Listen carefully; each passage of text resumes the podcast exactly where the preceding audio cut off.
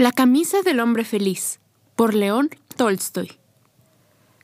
En las lejanas tierras del norte, hace mucho tiempo, vivió un zar que enfermó gravemente. Reunió a los mejores médicos de todo el imperio, que le aplicaron todos los remedios que conocían y otros nuevos que inventaron sobre la marcha. Pero lejos de mejorar, el estado del zar parecía cada vez peor. Le hicieron tomar baños calientes y fríos, ingirió jarabes de eucalipto, menta y plantas exóticas traídas en caravanas de lejos países. Le aplicaron ungüentos y bálsamos con los ingredientes más insólitos, pero la salud del zar no mejoraba. Tan desesperado estaba el hombre que prometió la mitad de lo que poseía a quien fuera capaz de curarle.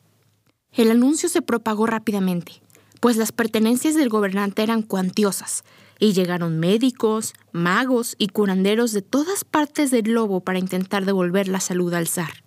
Sin embargo, fue un trovador quien pronunció: Yo sé el remedio, la única medicina para vuestros males, señor. Solo hay que buscar un hombre feliz. Vestir su camisa es la cura a vuestra enfermedad. Partieron emisarios del zar hacia todos los confines de la tierra, pero encontrar un hombre feliz no era tarea fácil. Aquel que tenía salud echaba en falta el dinero. Quien lo poseía carecía de amor. Y quien lo tenía se quejaba de los hijos. Sin embargo, una tarde, los soldados del zar pasaron junto a una pequeña choza en la que un hombre descansaba sentado junto a la lumbre de la chimenea.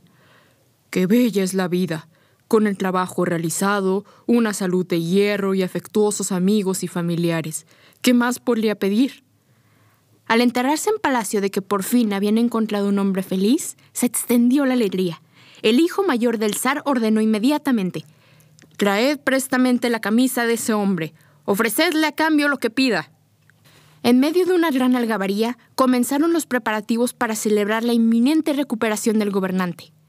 Grande era la impaciencia de la gente por ver volver a los emisarios con la camisa que curaría su gobernante. Mas cuando por fin llegaron, traían las manos vacías.